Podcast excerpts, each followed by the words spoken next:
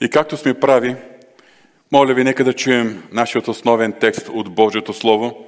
Той е от първо послание към, на апостол Павел към Коринтините, първа глава, 17 и 18 стих. Защото Христос не ме е пратил да кръщавам, но да, но да проповядвам благовесието не с мъдри думи, да не се лиши Христовия кръст от значението си. Защото Словото на кръста е безумие за тези, които погиват, а за нас, които се спасяваме, то е Божия сила. Татко Святи, молим Те и за това Ти да прибавиш Твоето помазание върху нашите размишления. Аз оставям себе си и моите устни в Твоята ръка. Моля Те за Твоето помазание върху мен и върху моите брати и сестри. Така че Словото Ти да бъде съпроводено с силата Ти, да бъде силно и деятелно, да се вселява в нас богато и да извърши волята Ти. Молим Те в името на Исус. Амин. Ако беше да вземем местата си.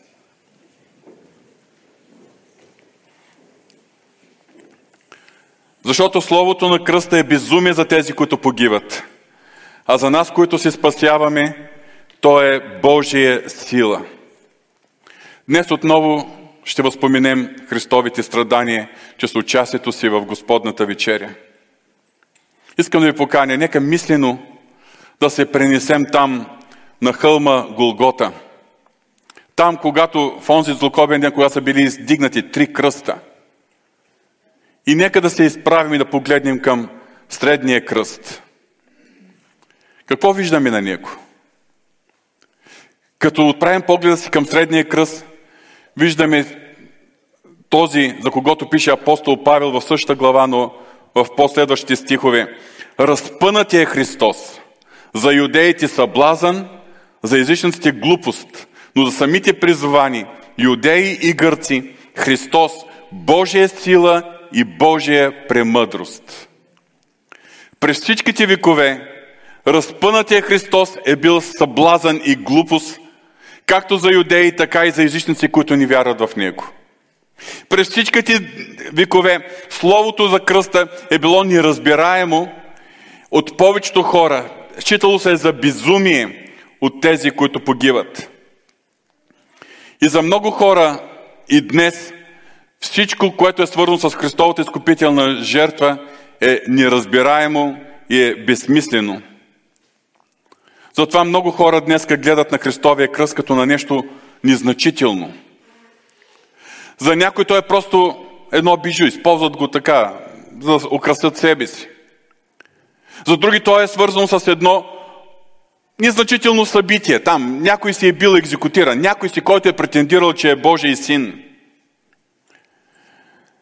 За много хора кръстът е символ на едно огромно движение, световно религиозно движение, на световното християнство.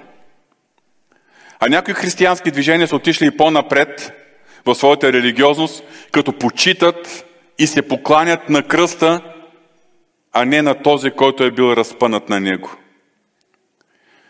Скъпи брати и сестри, за да може човек да осъзнае значението на кръста и на Христовото изкупително дело, той първо трябва да осъзнае своята греховност. Първо, човек трябва да осъзнае своята нужда от спасение и своята нужда от Спасител – Апостол Павел ясно е разбирал смисъла и значението на Христовия кръст. И дори е бил загрижен да не се лиши Христовия кръст от значението си. За нас, повярвалите, кръстът на Исус Христос е много повече от символ. За нас той е извор на живот. Това е извор на Божията благодат, чрез която сме спасени и чрез която живеем. И днес ние ще говорим за кръста – но не като предмет, религиозен символ или предмет за поклонение. Ще говорим за кръста, на който Исус Христос е бил разпънат и за неговото значение за нас, повярвалите. И затова темата, която съм поставил днес е Три стъпки към кръста на Христос. И приемете израза три стъпки като метафоричен израз. Не, че буквално трябва да извървим три стъпки, за да достигнем до кръста, а в нашата вяра да достигнем до три, трите нива или трите е, стъпки в откровението си, в разбирането си, в смисъл и значението на Христовия кръст за нас. Когато говорим за първата стъпка, всеки човек може да направи тази първа стъпка към кръста Христос, когато осъзнае своята греховност. Когато осъзнае личната си вина пред святият и праведен Бог.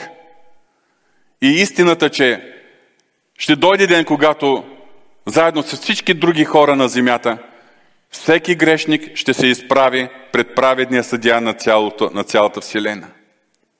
Защото Божието Слово съвсем ясно казва, че всеки човек е грешен поради множеството си грехове и престъпления. Всеки човек многократно е съгрешавал пред Бога. Всеки човек е виновен за всички свои грехове, които е сторил през живота си.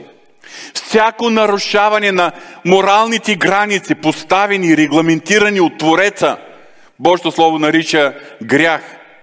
И за всеки грях ще има съд и наказание.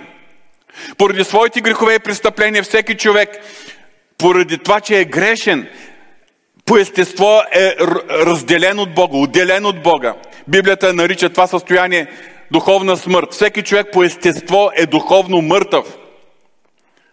Това означава, че няма възможност за лична духовна връзка с Бога, преди да е познал Господ Исус Христос. А точно тази връзка с Бога е това, което предава смисъл, стойност и значение и пълно удовлетворение в живота на човека.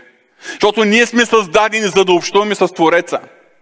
Защото в нас има един вакуум, който не може да бъде запълнен с нищо друго и от никой друг, освен от присъствието и близостта на вечния Бог, Творецът на всичко видимо и невидимо, който вече е станал наш личен баща, когато го приемем и познаем. Когато човек е грешен и осъзнае, че един ден ще се изправи на съд пред Бога, правения съдия на цялата Вселена и ще дава отчет за своите сторени грехове, тогава човек разбира, че има нужда от Спасител. Един такъв човек, който все още не познава Господа, но осъзнава своята греховност, осъзнава своето паднало състояние, осъзнава своята вечна участ – какво ще види, ако погледне към кръста на Исус Христос? Тогава той ще види кръста от една друга светлина, в една друга светлина. Не както много хора го гледат като нещо незначително, нещо безсмислено, съблазан, глупост. Ще види, че на него е разпънат Исус Христос, който понася неговата лична вина – който понася неговото наказание, наказанието за неговите грехове, който пролива кръвта си заради неговите грехове и беззаконие. Да си припомним пророческите думи на Исаия, записани в Исаия 53 глава. Но той беше нарен поради нашите престъпления. Беше бит поради нашите беззакония. Върху него дойде наказанието, донасящо нашият мир. И с неговите рани ние се изцелихме. Всички ние се заблудихме като овце. Отбихме се всеки в своя път. И Господ възложи на него беззаконието на всички ни. Когато за първ път отправим поглед към кръста на Исус Христос, но от тази гледна точка, когато видим разпънатия Исус Христос в тази светлина, понасяйки нашите грехове и беззакони, тогава може да направим вече своята първа крачка към кръста на Исус Христос. Първата стъпка, и това е стъпката на обращението ни към Бога. Това обращение, което е чрез покаяние и вяра. Чрез покаяние за своите грехове. Не като се опитваме да сповядаме хилядите грехове, които някой сме свършили, защото няма човек, който е в състояние дори да си ги припомни. А като осъзнаваме и изповядваме, че сме грешни че сме виновни пред Бога и че най-големият ни грях до този момент е бил, че сме отхвърляли Исус Христос и че не сме приемали да вярваме в Него и да го следваме. Това отхвърляне на Исус Христос, неверие на Исус Христос е най-големият грях, който е първопричината за всички останали грехове. Покаянието, осъзнавайки своята греховност, викайки към Господа за милост и за прошка, но заедно с това е спасителна вяра в Исус Христос. Като осъзнаваме, че Той е понесъл на кръста наказанието точно за нашите грехове и беззаконие. Че в израз на нашата вяра и признателност към Него, ние решаваме и се посвещаваме от тук нататък да го следваме и да живеем за Него. Какво се случва с към всеки грешник, който с покаяние и вяра погледне към Исус Христос? Когато към разпънатия на кръста Исус Христос. С вяра той ще чуе тези думи. Думите, които преди това той е казал на една паднала жена. Нито аз те осъждам. Иди си и не съгрешавай вече. И аз не те осъждам. Какво се случва с всеки грешник, който поглежда към Исус Христос с покаяние и вяра и прави тази първа стъпка към кръста на Христос? Отговорът намираме в Ефесяните 2 глава 4 и 5 стих. Бог обаче, който е богат с милост, поради голямата любов, с която ни възлюби, даже когато бяхме мъртви чрез престъпленията си, ни съживи заедно с Христос, по благодат сте спасени. Всеки един от нас по различен начин е преживял този момент. Някои са го преживяли много ентусиазирано, много така емоционално и експресивно. Бурно са изразявали своята радост. Други, като са, други са били по-тихи, по-здържани. Но общото между всички, които са преживяли този обрат към Бога и са извървяли тази първа стъпка, стъпката на покаянието и вярата към кръста на Исус Христос, в този момент с всеки един човек е станала една грандиозна, огромна промяна. До този момент всички хора са били грешни – духовно мъртви, заслужаващи Божия съд, Божия гняв. Става въпрос за всички, които са били далеч от Господа. До този момент, до момента на тази първа стъпка, първо обращение към е, този, който е на кръста. Но в този момент, когато ние сме се обърнали с вяра и покаяние към Исус Христос, когато сме направили своята първа крачка, крачка към кръста на Христос, в този момент нашите грехове са били простени. Ние сме били оправдани от Бог, праведния съдя на цялата Вселена – ние ставаме нови създания в Исус Христос. И това е едно чудо, което Святия Дух извърша, е извършил във всеки един от нас. Това е чудото на вътрешната промяна, извършено чрез действието на, на Божия Дух. Ние ставаме нови създания в Исус Христос, новородени. Ние ставаме Негови синове и дъщери. И самия Дух свидетелства заедно с нашия Дух, че сме Божии чеда. И в нас вече има една надежда, надеждата за вечния живот, който ще наследим когато видим Исус Христос лице в лице. И всичко това е поради изкупителната жертва на Исус Христос. Ето как апостол Павел описва във 2 Коринтияни 5 глава. Който за нас направи грешен, онзи, който не знаеше грях, за да станем ние чрез него праведни пред Бога. Замесвам местоимението, който с името Бог – Бог направи грешен онзи, който не знаеше грях. Бог е направил грешен Исус Христос, който никога не е съгрешавал, който никога не е имал личен грях, за да станем ние праведни пред Бога. Забележете, Христос е станал грешен, обаче с чий грях е станал грешен? Няма личен грях. Никога той е бил във всичко изкушаван като нас, но никога не е извършил грях. Той е станал грешен, защото върху него са били възложени моите грехове. И твоите, и вашите, и нашите, всички грехове. По същият начин, чрез вяра в Исус Христос, ние ставаме праведни, обаче чрез чия правда? Що сме станали безгрешни? Или що сме станали толкова добри, че да бъдем четени за праведни? Не. Христос е станал грешен с нашите, заради нашите грехове, ние ставаме праведни заради Неговата праведност. Или както се използва тази метафора, ние сме облечени с бялата дреха на оправданието. И така, поглеждайки към кръста на Исус Христос и правейки първата крачка към кръста на Христос, ние получаваме прощение на греховете си и Бог ни облича с Христовата правда. Но след време установяваме, че имаме нужда и от втора крачка. Защото след нашето обращение към Бога, пълни с радост, поради новия живот, който имаме в Исус Христос, ние продължаваме напред нашия път вече като Негови последователи, като християни. И много скоро ентусиазмът и радостта ни са угасени, защото забелязваме, че въпреки новия живот, който имаме в Исус Христос, някои наши стари слабости, стари навици, стари проблеми в характера и в поведението ни отново се появяват. И колкото и да ни искаме, понякога наделяват над нас.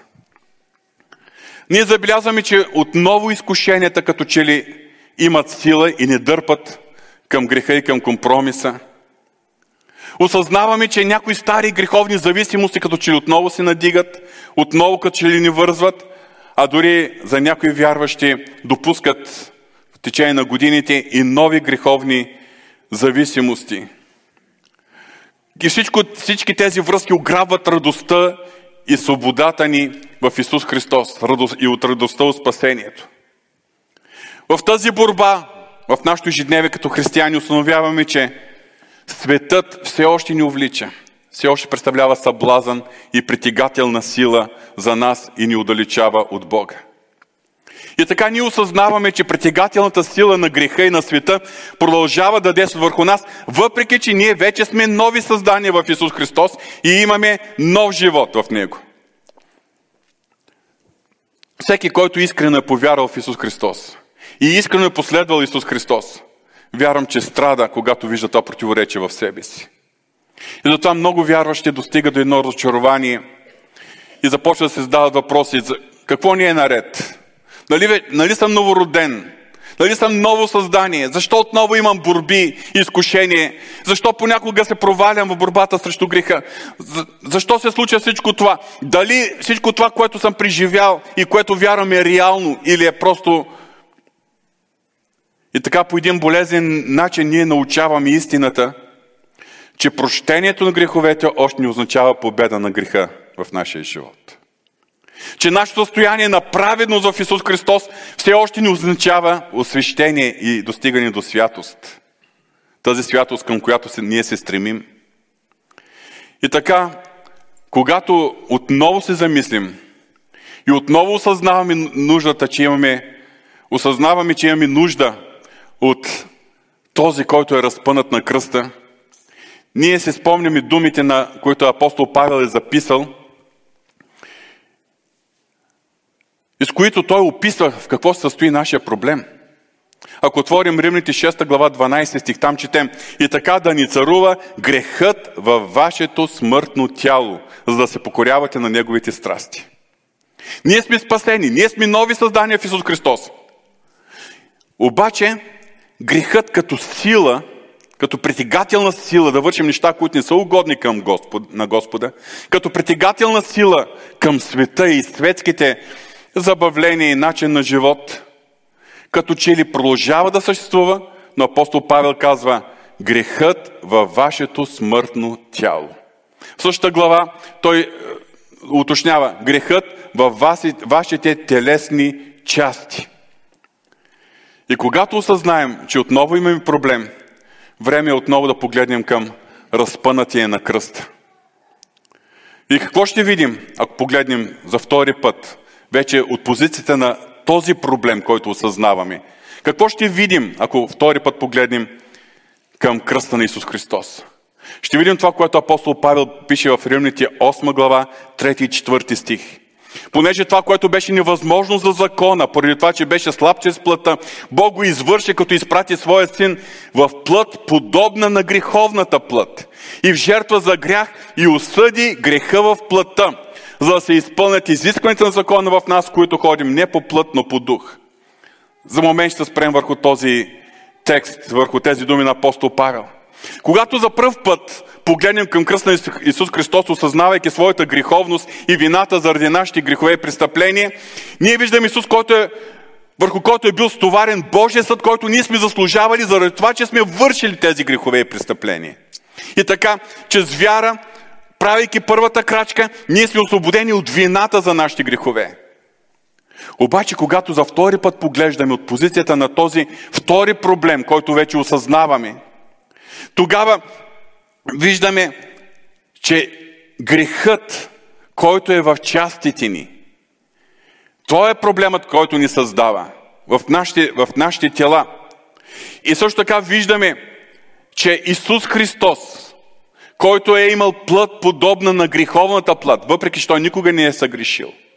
Върху него се е стоварила Божия съд. Върху него е паднал съдът, който трябваше да падне върху мене, заради моите телесни части, в които се съдържа греха. Но вместо върху мене е паднал върху Исус Христос. И както прочетохме, като изпрати своя син в плът подобна на греховната и в жертва за грях. И когато Исус Христос е бил тази жертва за грях на Голготския кръст, за да осъди греха в плътта. Когато за втори път погледна към Исус Христос, разпънатия на кръст, виждам, че това е моето място, където би трябвало моята плът да бъде осъдена. Но съдът, предназначен за моята плътска природа, е паднал върху Исус Христос. Плът подробно на греховната и осъди греха в плътта. Така че чрез вяра, правейки тази втора крачка към кръста на Исус Христос, ние можем да приемем истината, която апостол Павел много подробно изяснява в своите послания, особено посланието към римляните. Например, в Римите 6 глава, 2 стих. Ние, които сме умряли спрямо греха, как ще живеем вече за Него? Защо сме умряли? Ми защото там на кръста е бил осъден, е осъден грехът в моята плътска природа. Там Христос, умирайки физически, на практика в, в, Божието, в Божите очи, е била умъртвена моята плътска природа. И затова Павел пише, ние, които сме умряли спрямо греха, как ще живеем вече с него? Това е една духовна реалност. Да, трудно може да я проумеем, но тя е описана, защото в следващите стихове, в пети стих, апостол Павел пояснява, че ние сме се съединили с Него чрез смърт подобна на Неговата и ще се съединим чрез възкресение подобно на Неговото. И също така ние публично сме засвидетелствали тази духовна реалност, чрез нашето водно кръщение, както пише в четвърти стих. Затова чрез кръщението ние се погребахме с Него да участваме в смърт. Така че както Христос бе възкресен от мъртвите, че славата на Отца, така и ние да ходим в нов живот. Затова в Римите 6 глава 11 стих апостол Павел прави този апел към нас. Така и вие смятайте себе си за мъртви за греха, а живи за Бога в Христос Исус. От една страна Христос е понесъл вината за нашите грехове и беззакони. От друга страна Исус Христос е понесъл съдът върху нашата плътска природа, за да ни царува вече грехът в нашите, в нашите, в нашите тела. Чрез кръщението ние сме изповядали тази духовна реалност. Но нека си признаем, че за много от нас, кога сме взимали кръщение, особено които така са, са отскоро във вярата, като че ли тогава не сме разбирали достатъчно добре, достатъчно задълбочено тази духовна реалност и този въпрос, този проблем. Обаче, идва момент, когато желанието ни да бъдем угодни на Бога, ние виждаме това противоречие в нашето естество. И затова се налага отново да погледнем към Бога, към този разпънатие на кръста, отново да направим своята втора крачка, втора стъпка към кръста на Исус Христос. И забележете, отново ще прочета думите на апостол Павел в Римляните 8 глава, 3-4 стих. Понеже това, което беше невъзможно за закона, поради това, че беше слаб чрез плътта. Спирам на няколко места при това прочитане. Ние, сме, ние осъзнаваме кое е правилно. Да, верно, че ние сме в Стария Завет, не сме под закон, но има морални граници, които са валидни за живота и за поведението на всеки вярващ. И ние знаем кое е правилно. Но като опитвайки се да живеем правилно, виждаме, че не можем, не успяваме понеже това, което беше невъзможно за закона, поради това, че беше слаб чрез плътта, защото нашето плътско естество се оказва слабо да изпълнява Божиите наредби и това, което е право пред Бога. Бог го извърши, като изпрати своя син в плът, подобна на греховната плът. Исус Христос е имал тяло, подобно на моето тяло, с тази разлика, че никога не е съгрешавал. Той е бил роден без този това първоначално влечение към греха, без тази греховна природа. И в резултат на това никога не, се, е, не е бил изкушен, и, т.е. той е бил изкушаван, но никой не се е подал на греха. Но на кръста, когато той е умирал, ние четем, Той беше принесен в жертва на грях и така Бог осъди греха в плътта. С неговата смърт Бог осъди греха в плътта. И апостол Павел пояснява, за да се изпълнят изискванията на закона в нас, които ходим не по плът, но по дух. Всичко, което Бог Отец е промислил, Христос е изработил чрез изкупителното си дело на кръста, става реалност в нашия живот чрез Святия Дух. И ако нашата плът е била осъдена, грехът в нашата плътска природа е бил осъден чрез Христовата смърт на кръст, това става реалност за нас, които ходим не по плът на по дух. Той става реалност чрез Святия Дух, който Бог е вложил да живее и да прибъдва във всеки един от нас. Не на празно апостол Павел прави този апел. Не се опивайте с вино следство, което е разврат, но се изпълвайте с духа. Изключително важно за нас, вярващите. Изпълвайте се с духа. Да, един ден ние ще получим тела, подобни на Христовото възкресенско тяло. И в тези тела грях не може да съществува. Тези наши тела няма да бъдат подвластни на греха. Няма да съществува тази двигателна сила, която ни влече и ни дърпа към греха. Изкушенията няма да имат сила над нас. Но до тогава, докато сме в тези тленни тела, Бог е промислил нещо друго.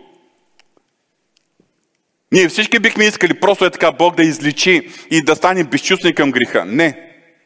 Бог е промислил нещо друго. Той е вложил святия си дух в нас. И вместо греха да царува в нашето смъртно тяло, Святия Дух да ни управлява. Святия Дух да, да управлява нашето поведение, нашите мотиви, нашите взаимоотношения, наш, е, цялостната ни дейност, всички наши постъпки, начинът по който служим на Бога.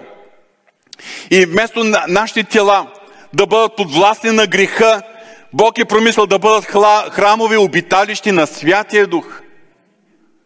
И затова Божие Слово апелира към нас – това става реалност за нас, които ходим не по плът, но по дух.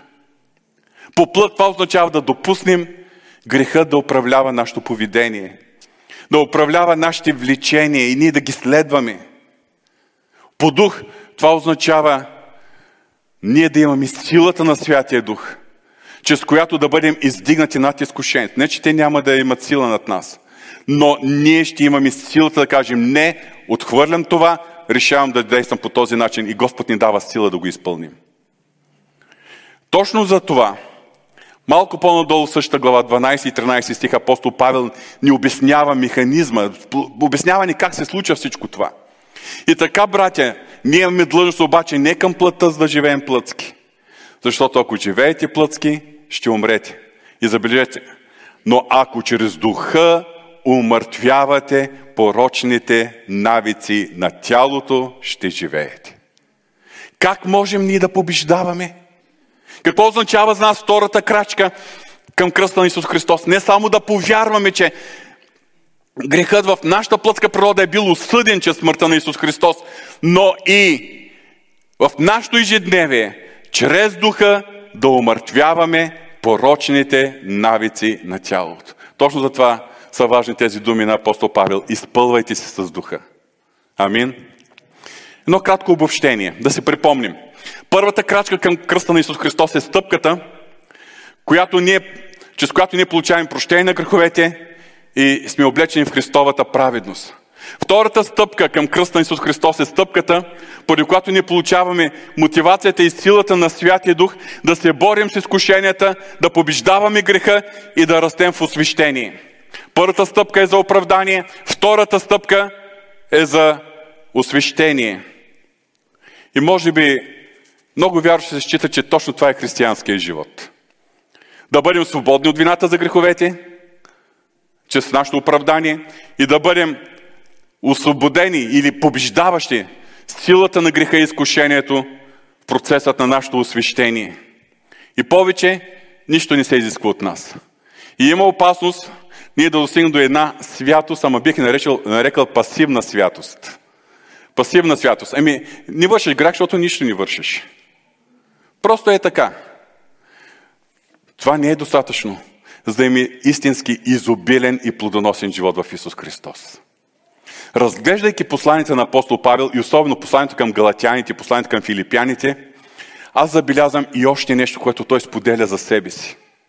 Още нещо, което искам да ви призная, копнея да постигна и аз лично за себе си. Той споделя нещо, което е по-възвишено. Което е повече от първата стъпка на оправданието и втората стъпка на освещението. Той говори за една трета стъпка към кръста, към кръста на Исус Христос. Кое е по-възвишеното, което апостол Павел споделя за себе си? Да, на много места в своите послания. Той засяга въпроса за оправданието, което получаваме чрез вяра, чрез кръвта, пролята на неговия кръст. Използвам израз от Колосяните 1.20. Първата стъпка. На много места, и особено посланието към Рими, той ни разкрива за нашето отъжествяване с Христовата смърт и възкресение, което аз наричам втората стъпка към кръста на Исус Христос, която е, ни води към освещение. Но в Галатяните виждаме две негови много силни изповеди. Първата е в Галатяните 2 глава 20 стих. Съразпънах се с Христос.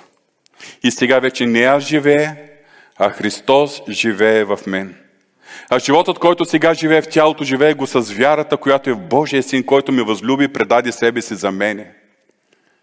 Тук става въпрос за едно още по-дълбоко откровение, по-дълбоко разбиране за същността на Христовия кръст, за същността на Христовата жертва.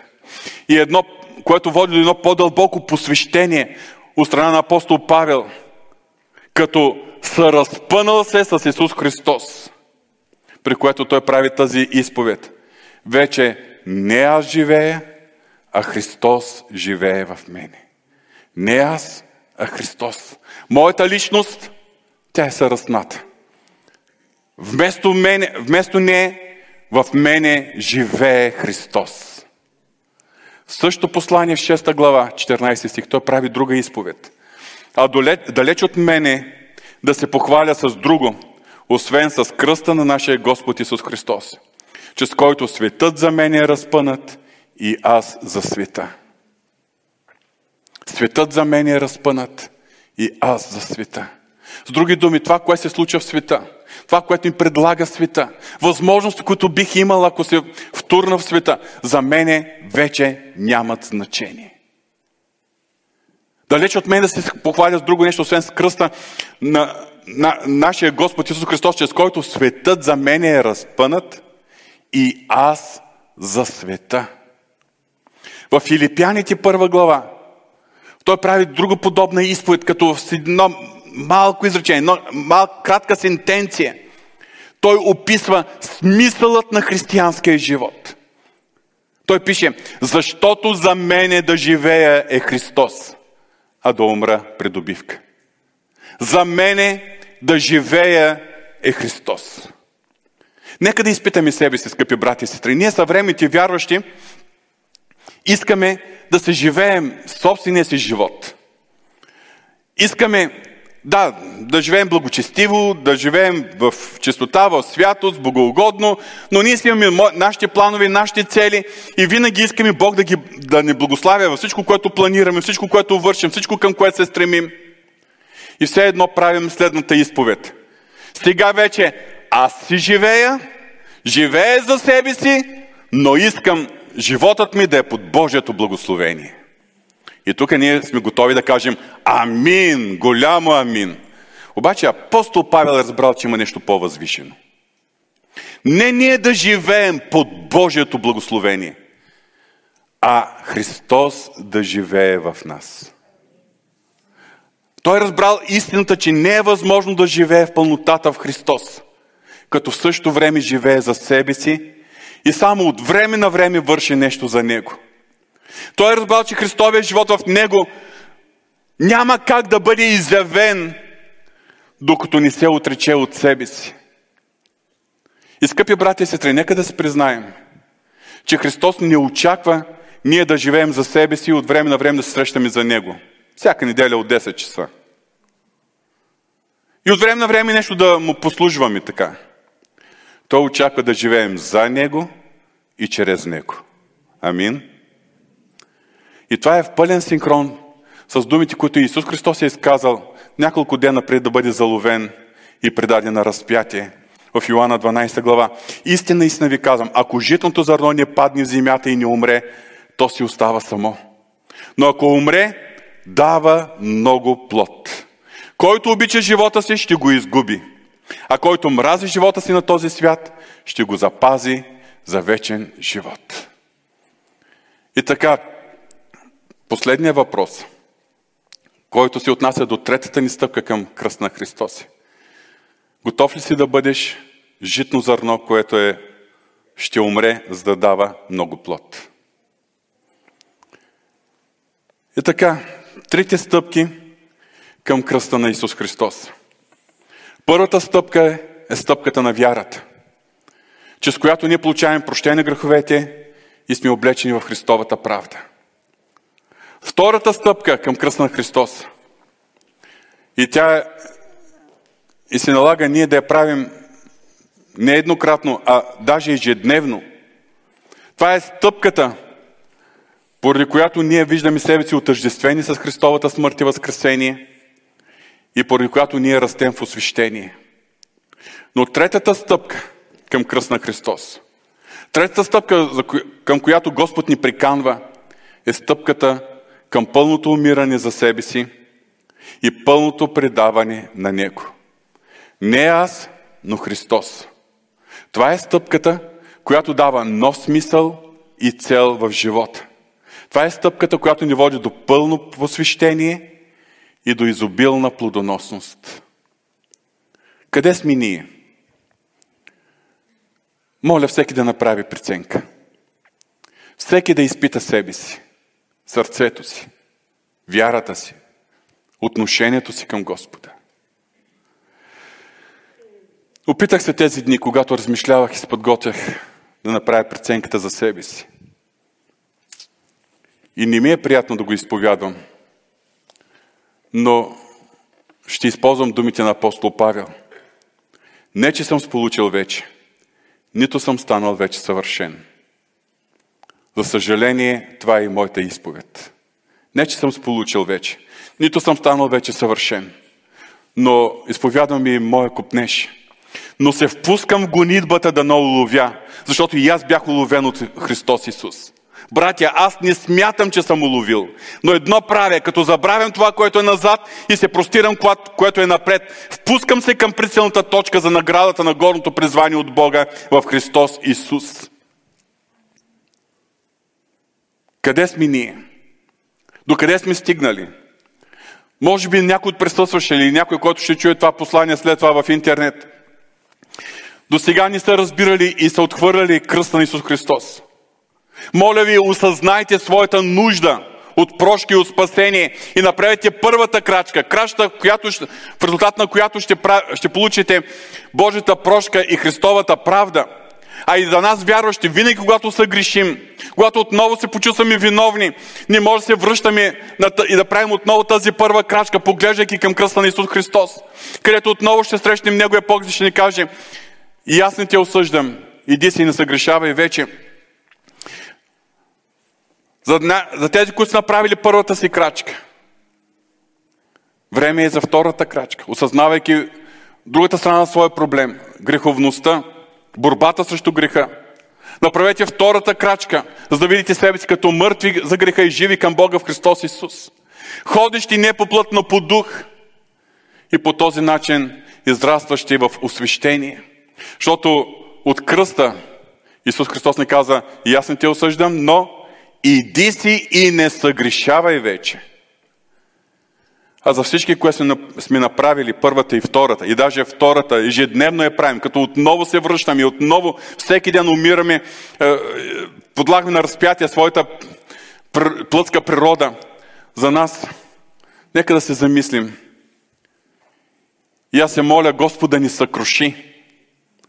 Господ да ни доведе да бъдем разтърсени от това по-дълбоко откровение за кръста на Исус Христос, за да можем да направим и третата крачка.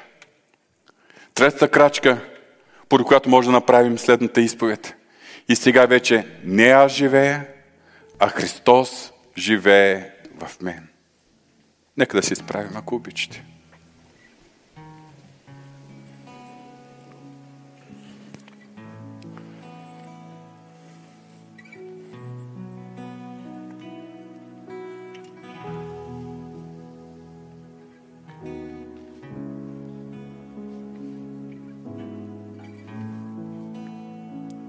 Ние си спомняме, Господи, многото стъпки, които ти си правил, за да се скачиш на хълма Голгота, носики своя кръст.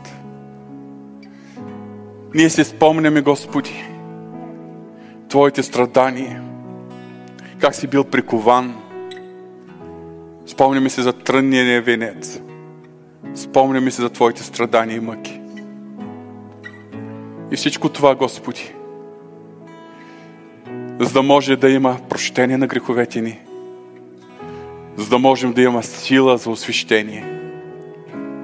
Но се спомняме и Твоята смърт, когато Ти кажа свърши се.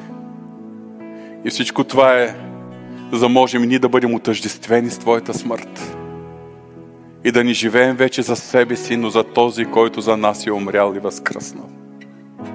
Господи, моля Те да оживиш това откровение за кръста на Христос във всяко едно сърце.